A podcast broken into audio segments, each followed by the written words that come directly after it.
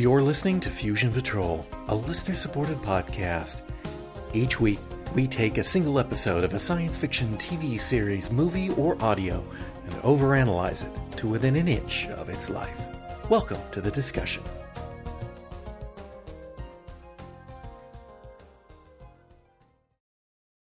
Hello and welcome to another episode of Fusion Patrol. I'm Eugene. And I'm Simon.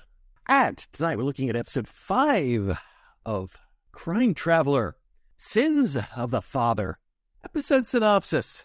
And I apologize in advance, this one's a bit long. There's a big deal on down at the station. Detective Gareth Oldroyd has come to Chief Grissom with a potentially very high profile arrest. Lenny Gebler, a major fence from up north, is coming to London to purchase a two million pound haul of stolen diamonds. There's just one problem. Slade is uncomfortable when he hears Oldroyd's name, just as Oldroyd is similarly unsettled by Slade's name. Oldroyd goes to see Grissom and asks for Slade to be taken off the case, you know, because of what happened with his father. Grissom refuses because the sins of the father are not transferable to the son.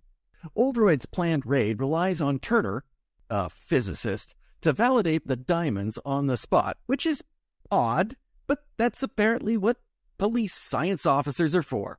The raid goes a bit poorly, with Oldroyd being taken hostage.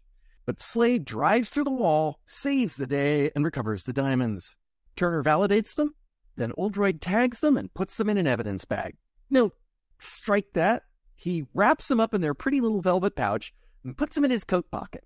Later, he hands a pretty little velvet pouch over to Grissom, who inspects them, tags them, and puts them in an evidence. No, strike that. She just hangs onto the unopened pouch until she puts them in the evidence lockup back at the. St- no, no, strike that. She just puts them in her safe in her office. That night, having a couple drinks with Turner, Slade cracks just a little. Oldroyd was his father's partner on the police force before his dad retired, but he'll give no more information. Turner also wonders why Lenny the Fence didn't bother to bring the money if he was planning on buying the diamonds. Well, I guess that doesn't matter. They caught him.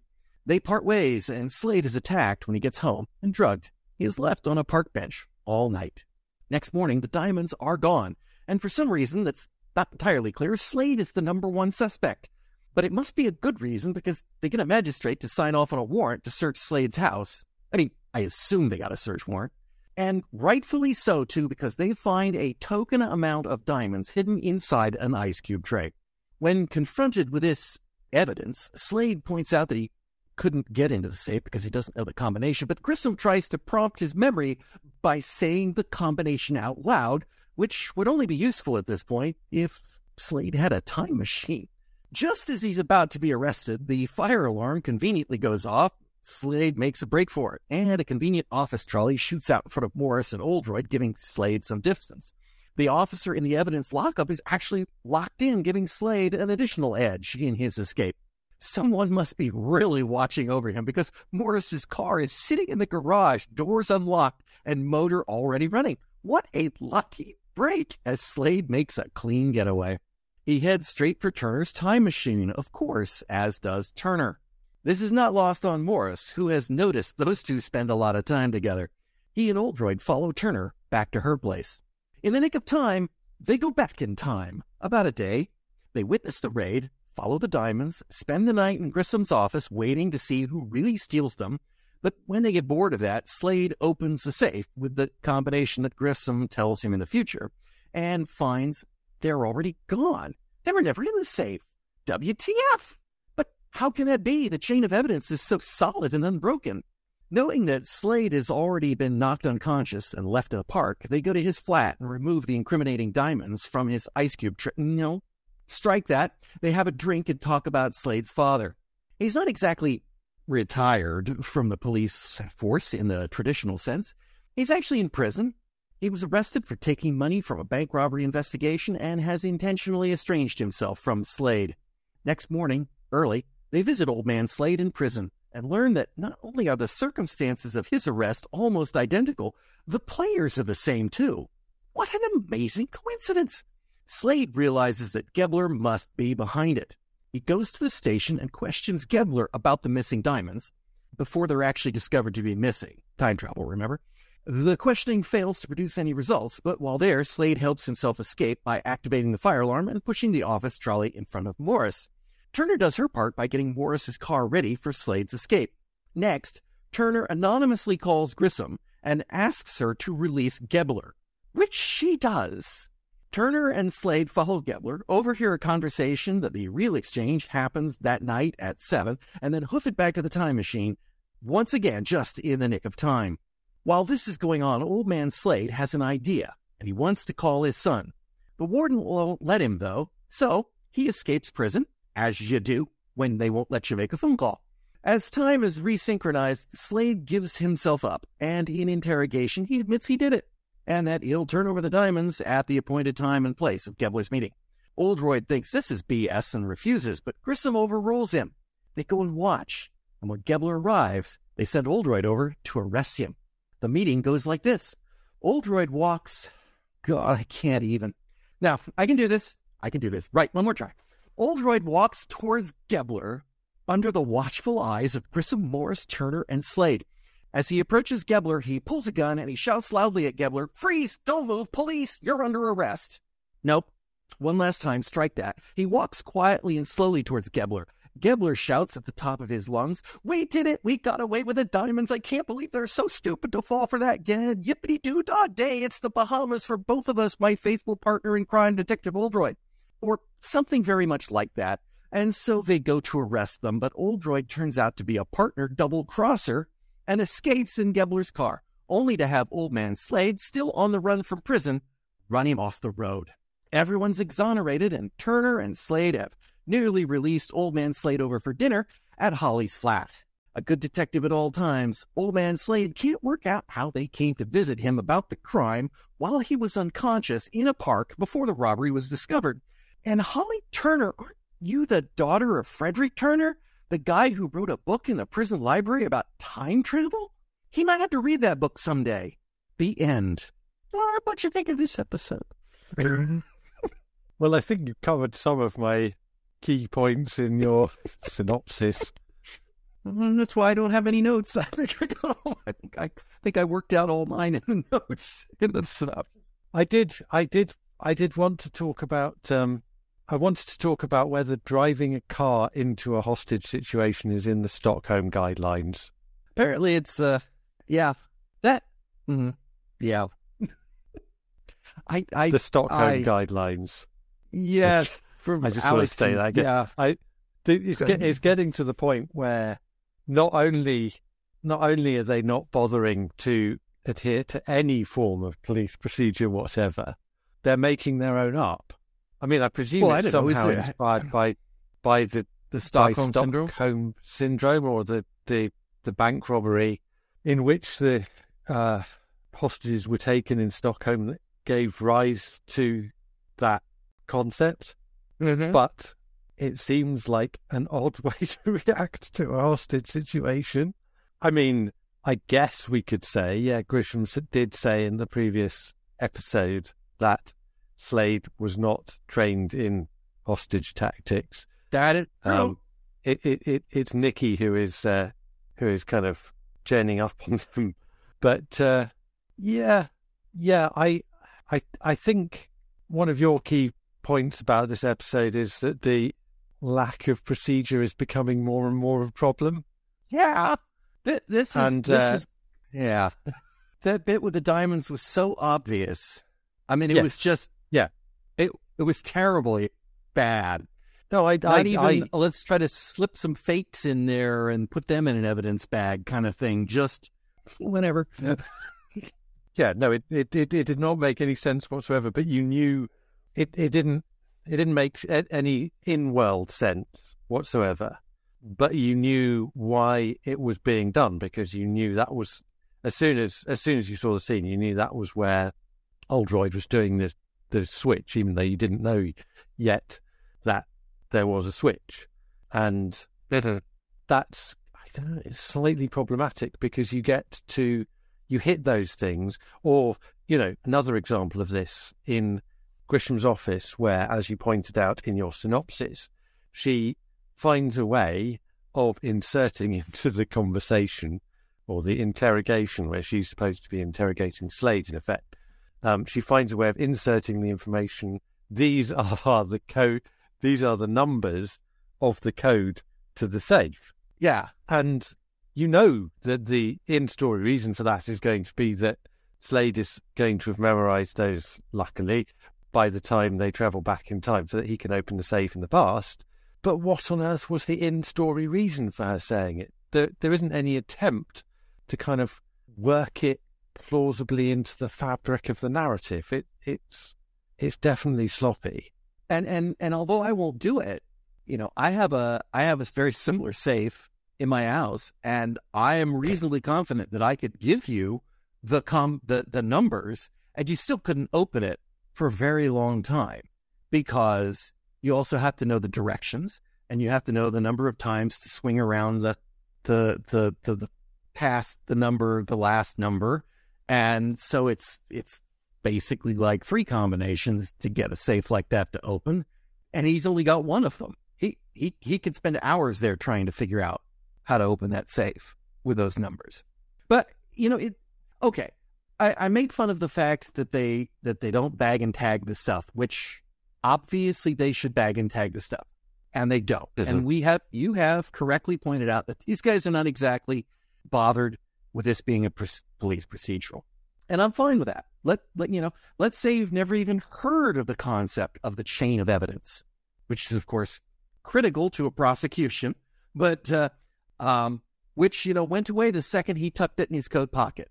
You know that that that was the end of the chain of evidence right there, and but that notwithstanding let's pretend we live in a universe where fine, you know, as long as the diamonds are, we can produce the diamonds for the trial, then everything's hunky dory.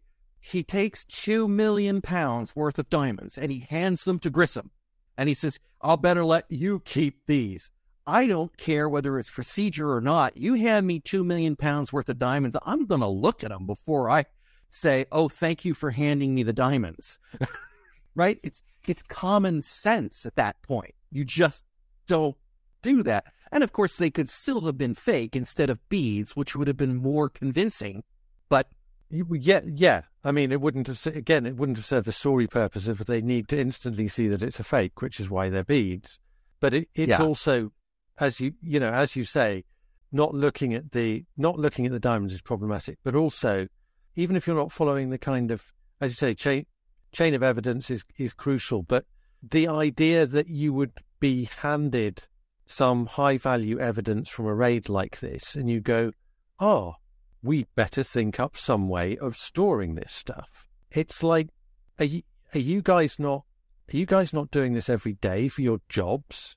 Yep. I mean, you might not in this in this world, you might not follow the same kind of recognized procedures that happen in real life, but surely you've come across this before, you know, when you've seized a, a consignment of drugs or, or when, you know, there are all sorts of high value yeah, pieces yes. of evidence that you might need to store. And it's just insane that you, you would have an have evidence through something, some way of do, doing that where you didn't every single time you go, oh my God, we've accidentally arrested someone who, uh, how did it, or not accidentally, but we've actually successfully arrested someone that was unexpected. Now let's think, what are we going to do with the evidence that we've got here? No, no.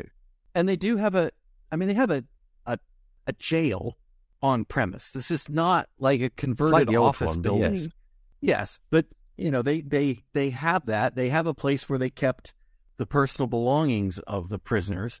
I, I, you know, I, I can tell you again, I, I mentioned this before I mentioned I, I've done some work, uh, tangentially with a, a law enforcement organization and part of that was in our our offices. And I remember the pain in the rear that it was for them to get an evidence room. They had to convert they had to convert a, a, a closet. And it was, it was a big closet, but they had to convert a closet into an evidence room. But that involved a lot of structural reinforcement of the room. Right? It was it, they had to. Is you it? can't just have standard drop ceilings. You've got to have plating in metal and bolted up and and not let wires go through there, which is why I was involved in it because we had to move our wires, which going through there and things like that. And and you know, it's locked. There's a set number of keys. There is someone who keeps an eye on it. There is a logbook, so when evidence goes in, you know, it comes out. They know they have to. And, and you know, this was just podunk insurance fraud investigations. This is not people who are taking down drug busts and fenced items and, and things like that. I mean, this is this is ridiculous. This is beyond ridiculous in this episode. And Shamitas is the worst episode we watched because it's it's just throwing up so many problems. And and there is so, you know here, here is his opportunity to just take the diamonds out. He, they're in the flat. They know the diamonds are in the ice cube tray what would have happened if they had taken the diamonds out of that ice cube tray? It's like well, put, they would have had another. They would have had Holly's... another discussion. Holly would have. Holly would have said we can't mess with the past, and they would have had another discussion. And I and then Slade would have done it that, anyway. That may have been in the draft, and they cut it for that reason. I. I mean, I have no knowledge of that, but you know, I can see that might have come about because that it would have been tedious to have that conversation repeated. The problem is, as you say, it's not credible that they don't acknowledge that possibility. They don't, you know, they don't allude to the fact that the diamonds are in the fridge and they know that. That's the way Slade's mind works, though, right? He's going to go straight for the, yeah, yeah. We can try to change time. It's like, yeah, how how could they fail to change time in this situation? That that is the question in my mind. How could they fail? Fact, they had drinks. Did they have ice in those drinks? Because you know, I, don't, I don't know what they were drinking off, off the top of my head. But if it was a soft drink, they might have had. I mean, actually, ice. more more to the point is is um, I'm not sure we know when the diamonds were put into Slade's flat, and so they wouldn't know that either. I don't think, and they're taking the risk that they mess with time anyway because they will be in the flat when, you know, presumably Gebler or whoever has checked that they're not in the flat, which he has checked by making sure they are somewhere else, like on a park bench. It would be Oldroyd at this point. Yeah. Okay. Oh, Oldroyd oh, you had to be the guy that's in custody. Yeah. Or, or yeah, one of Gebler's people. The yeah, the point the point is they don't even discuss whether that is going to be an issue. They don't even go and say, oh, we better check whether the diamond's already there, irrespective of whether they move them. Because if they're not already there, then they know that someone is going to come to the flat and it could happen any time. Right. And, you know, they also presumably, and I'm, you know, I'm guessing, the guy breaks into uh, Slade's flat, the guy with a hypodermic, which I presume is Oldroyd, but, and while he's there waiting for Slade, he empties out an ice cube tray, puts the ice in, fills it back up, sticks it in the freezer to freeze up. Oh, yeah, that's probably more plausible. Okay. But it's probably not frozen by the time Slade and Turner get there after he's been dragged out to a park bench. So, I mean, it's not even like they'd have to bust open the ice cube trays. It's like, oh, yeah, there's diamonds in there. Well, we better leave them because we wouldn't be here if we did. Yeah. It, I was, I really, really, really was hoping these episodes would get better as we go on, but this one has not inspired me to think that that's going to be the case. You see, the thing, thing, thing for me is that I, I, I, I've got you know a list of all of these kind of issues here. You know, probably one or two others. What you know, why'd they wait till they get into the bar to ask where the money was for the transaction? the, that was one of the first things they sh- they should get on the scene. You know, yeah, we've got another thing with Holly and doing something that's not her field. I mean, does she ever do anything that is her job?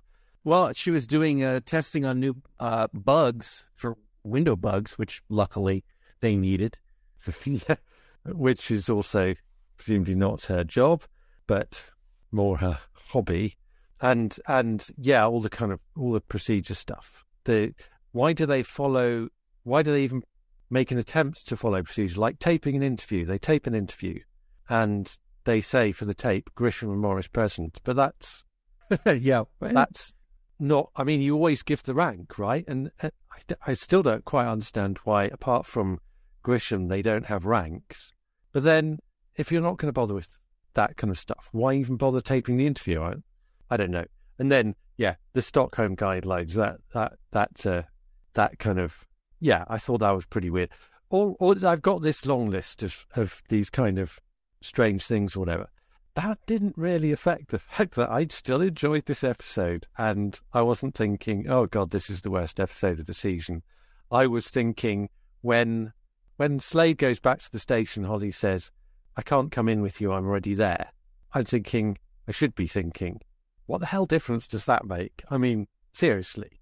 What I'm actually thinking is, this show, this show is really good fun. I love lines like that. it's absolute nonsense. But I am completely, I, to my okay. surprise, really, really enjoying it.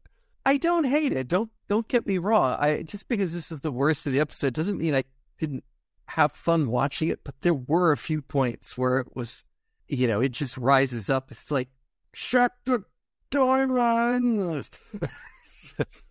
when he hands them to Grissom more than anything else, it was bad when he put them in his pocket, and I I'm like, uh, but when he hands them to Grissom and she just goes, thanks. It's it's very like, annoying. Okay, and I, you're hurting you know, me. I've said you're this about other shows. Here.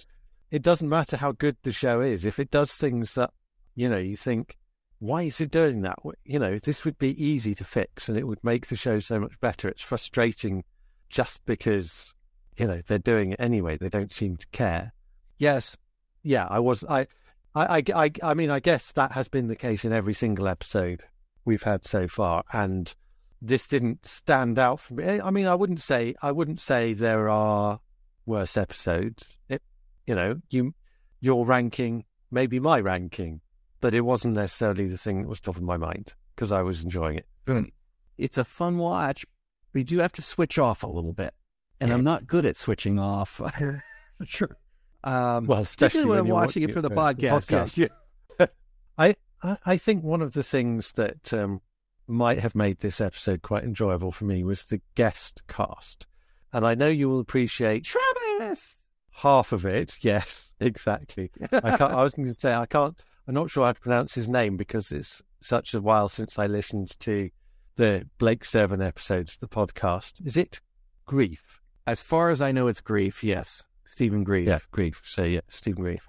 I wasn't sure whether you would. I thought you probably wouldn't recognise Christopher Ellison as Jack Slade, Old Man no. Slade. I so looked at that guy and it's like I swear I've seen him before, and I looked up and down his IMDb page and nothing jumped out at me. I, mean, I oh. know he's been in things like The Bill or whatnot, but I didn't would love see anything to know, that made I'd me go, love to know what what you, what you had seen him in. I I think that almost any British viewer will have looked at it and gone, that's Burnside because which is if his own series too, right? It was the he the was Bill and then went on to the, Bill, but, I, but yeah, um, in fact, I think it was the first spin-off from the Bill, and uh, you know, no, no accident really in the sense that any almost anyone who still remembers the the Bill from when it was on TV, and you say, well, who who is the the most famous character in it? I would guess they would say Burnside, and I mean, even despite the fact that it, he he would have finished in the bill for four years before this yeah. series, the, the Crime Traveller series, was made, and if and if you asked me, obviously apart from his own spin-off series, if you asked me what else has Christopher Ellison appeared in, I would be stumped. I'm not sure I can think of anything yeah. else. I probably have seen him play guest parts like this, but I'm not sure I can think of anything else. That no, there's one there's one big finish, um, but yes, but that wouldn't help me at all because I reckon because when I look at him, it's the it's the thing on his eye. It's sort of the it's yeah. sort of the, it's the look around his eyes and it's the thing on his eye, and you go like I have definitely seen that guy somewhere. And if you had said, and what was he playing? I said he was definitely playing a gangster. Turn. because well, he looks he, guilty. I mean, the thing about the thing about Burnside is he's he's a hard guy. He's he's okay. Yeah, you know, he's a he's a. I mean, I don't know if that's quite the right word. He's not a gangster. Obviously, he's a. He's he's he starts off with the bill bit, bit like Doctor Who being a long running show. They the writers don't always remember what happened before, and uh, so um, famously he he appears as Tommy Burnside, but when he comes back two years later, he's turned into Frank Burnside because they presumably forgot that he already had a first name. But, I used to um, go by Tommy when I was a kid, but I don't like it. it's fun. Go with Frankie now. Yeah, yeah. You know, there's always a retcon, isn't there? That that, but but you know, he's a he's a sergeant with a with a reputation, a kind of no nonsense, and then he comes in as a regular as the inspector, and he he's a kind of tough boss, but you know, maybe tough but fair. But it's it's very much that kind of the guy you don't want to cross, the guy who the criminals respect, um, the guy who yeah. even the the officers who dislike him, they they respect him as well. And in a way, this is exactly what he's playing in this episode. The the performance he gives, it's basically, you know, Frank Burnside but in prison. And I I mean that that's why that's why I wonder about what other things I've seen him in because I don't know whether he, I don't know how versatile he is. And they obviously, they would have been thinking of Frank Burnside when they cast him in this. And it's no slight. I mean, he plays the character Burnside so brilliantly um, that in a way it doesn't matter if it is, you know, if it is his kind of one trick because he's great at it. But, uh, but yeah, it's, it, it, it, it's definitely part of what's going on in the casting here. Okay, so uh, um, while we're on the dad, yeah, the whole the whole thing of him, I don't know. There was the the dad you told me, or well, you never bothered to come see me. It's like, Dad, you told me not to. That little bit, I didn't quite. It's like, well, I didn't expect you to, you know, not argue with me or anything. But he, he clearly, is kind of he figures out. Oh, go ahead. I was going to say it's kind of weird how Slade Junior is taken by surprise that Gebler was involved, or, or Gebler was a, a target in the case in which uh-huh. Slade Senior went down, because you'd have thought, whatever his beliefs on this and whatever he thinks about the estrangement, he would have kind of looked into the details of it a bit. I mean, Must that's a fairly have, fundamental yeah. one. So, yeah, and again, the other thing is clearly we're supposed to believe Slade's a good cop, and clearly we're supposed to believe that his dad is a good cop. And they come down here and they find out that oh, your partner's on the thing, and then Gebler's doing this thing again, and it's like, oh, Slade walks out going, oh, it's Gebler.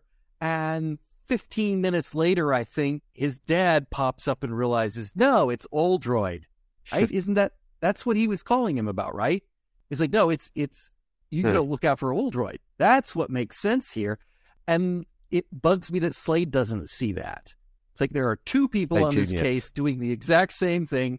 Yeah, Slade Jr. Well, there's Slade and his old man Slade.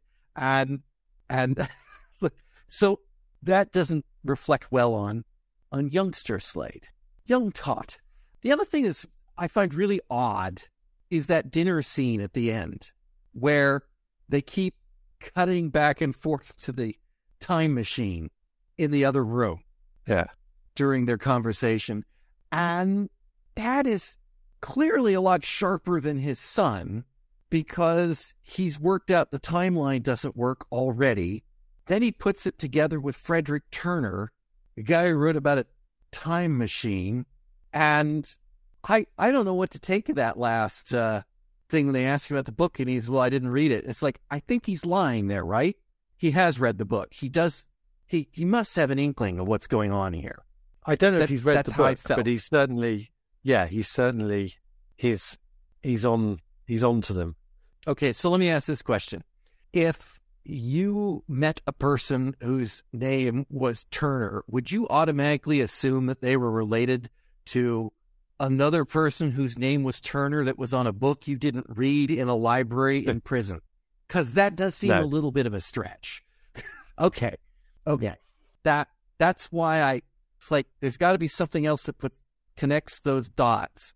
And now we know, I'm speculating here because I have not looked ahead. Now we know that Jack Slade, old man Slade, knows Grissom, right? That makes it sound like he worked here, not up north or whatever. That he worked in London, and they did call it London in this episode at one point. Got note on that. Yeah. No, it's not Reading after all. I think his dad worked in the same precinct. And I'm wondering if his dad has had any actual interactions with Frederick Turner back in I the day. don't know because we that. know he had a working time machine too. Got trapped in it. Yeah, yeah, yeah. No, I'm. I, I, I wouldn't rule out the fact that Old Man Slade may have come across Old Man Turner. He obviously knows something about Old Man Turner to have made the connection. I don't know that we know that um, Grissom and Old Man Slade worked together. Possible. We we don't know where They to where know they worked together. Yeah, we know that they we know that they know each other, but it could have been somewhere else. And why else would she send him a bottle of wine or a case of wine when he got Yeah, out? Well, but to That was- yeah, I think it's yeah. I I- Sorry, we arrested you. I don't know. It, it, it, it would just. I, I'm thinking that were this show to go on long enough, we were going to find out that he's time traveled with her dad. Now that would that's what this felt like to me. Oh, I don't know if I'd go that far. Well, I don't know. Don't know. I recognize the signs of time travel. All right, interesting. You know, Interesting. would he would be in the same situation. Yeah, could be. Because if this guy is a big name, you'd think he will be back as a guest star. Yeah. I well. I yeah. No. I I I definitely got vibes from the from that final scene that he would be back. I don't know that I would have concluded it just from him being a big name. I'm not assuming that Stephen Greif is coming back and he's a big name. And yeah, it's it's uh, Well, a big name they didn't use for much of anything, right? I mean, they they we've been we've had his father hung over the series from the very beginning. Now we finally found out what's going on, and his dad is now free and back on the scene. It it feels like the beginning of something. That's all. So Yeah. not because Um, he's a big name. No no but- no. I agree. I agree. It just felt like. Um, we should also point out that uh, the guy who played Gareth Oldroyd, which is that a real name? You mean is it Um, someone's I've- name? Yes. Are there are there actually named people named Oldroyd? Because I've I'd never heard it before. I had to look it Oh. up to see how it was spelled. Um, I'm sure I've heard like- it before, Nope. but I don't know of anyone named Oldroyd. okay, okay. It's it's just Gebler I've heard, but I, Oldroyd definitely. It's like well, that's um, maybe none of the Oldroyds ever made it to the United States. I don't know, but quick quick look at Ancestry says in 1891 there were 1,388 Oldroyd families living in Yorkshire. Okay. Uh, that's played by Ray Lonnen, who I watched the whole episode going, I have seen that guy before, just like I did. Yeah, I thought he was familiar. Well, he's in three episodes of Starhunter Redux, I don't know if I've seen that. Oh, he You probably haven't Howie's seen them. game. and he was in Frontier in Space. Well, I have seen that, of course. He was apparently the head of the Earth ship that uh, originally arrested, came to the rescue of the ship that the Doctor and Jo landed on and were attacked by the Ogrons. They came in, then arrested them, took them to Earth, and that was the end of their involvement in the story. But uh, he was, I guess, the commander of that uh, group, Gardner. But I don't think I recognized him for that. I'm sure I recognized him from Starhunter Redux, which I've watched more recently. I think maybe he also was in the bill.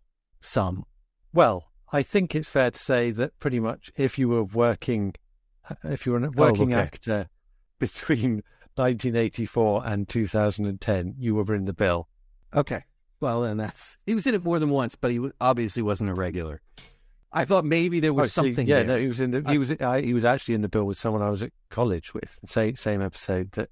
Because obviously I know people who are in the bill because there are that many people who have been in the bill. So okay. it's a bit Fair of a coincidence. but I thought, I thought maybe there was a a, a tie-in between him and Slade's father, the actor. That maybe those two had played partners or something in Oh, the in bill. the- I see what you mean. but I don't think that is the case. I know nothing about it, but I just thought it could be could be stunt casting. It's like who would be his partner? I know his partner in the bill. Actually, that's see, that's another thing. What they do talk about him being his partner, don't they, Yes. in this episode? But that's what what that's just nonsense. What you don't have partners. That's an American thing. Is it? Okay. I don't know. I, Did I've not know that, where see? I'm missing these things. I'm not even picking them up. See now, I thought that uh, that uh, Ray and uh, uh, oh gosh, I can't think of the other one's name in uh, in in Life on Mars. Um, the two underlings there, Ray and the guy with the Beatleish haircut, um, were partners. But okay, okay, fine. And it's uh, now now that you mention it, I I'm going to keep an eye out for that in the future. See if that ever is uh, is a thing. Never noticed that about British cops. All right. Uh, what else have we got? I'm, I'm. That's pretty much it. There's a, there's one tiny little nit that I didn't pick earlier, which is when they try and stall the police going to the time machine. They don't Yeah. consider the fact that if the police are right there behind them, they're going to find it really difficult to get back to the time machine for the right time when it's critical to do so. Which indeed they do find it difficult, having to go in through a previously undisclosed unknown entrance. But they still seem to be surprised at the fact that they're having that difficulty. Whereas I would be thinking, hang on a minute, stalling the police to get into the time machine is the least of our worries.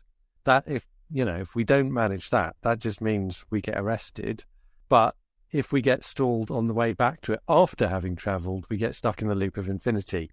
Um, But they don't maybe we should think to, again. They don't have to return to the time machine in the nick of time. They could return to the time machine a bit earlier, but they never do. But you're right. Well, that's yeah, that's true. You're We right. have seen that. Well, I still so they may not have been it. thinking of that when they were trying to escape and get into the time machine. It's like, eh, okay. I, I did go. like That's- the that's it. scene. I did like that scene where where Danny is given the task of stalling the police, which he which he gamely does. It's like, okay, uh, what the heck? I'll go ahead and commit a crime. I'll just Uh, I'll just I go and get my a crime. collection of banana skins. Yeah, yeah. So, but then when they run back in, she's like, "Well, uh, you want to explain to me how like three seconds ago you just came running up that way and went up the stairs?" No, no, I don't want to know. Like, okay, he's finally catching on. He's finally catching on. You do not want to know what goes on in Turner's apartment. just, just let the electric bill ride, and it just just go. Yeah. All right. Well, in that case, um, I feel like I wrote down the name of the next episode, and yet I don't see it here. Oh, oh, oh! I should ask this question. I should ask this question. Um, when Slade's dad goes to the prison warden, did you notice what it said on the floor? No, Tempus Fugit, great Okay. big seal or something under the door. Says time flies, isn't it? on the prison floor.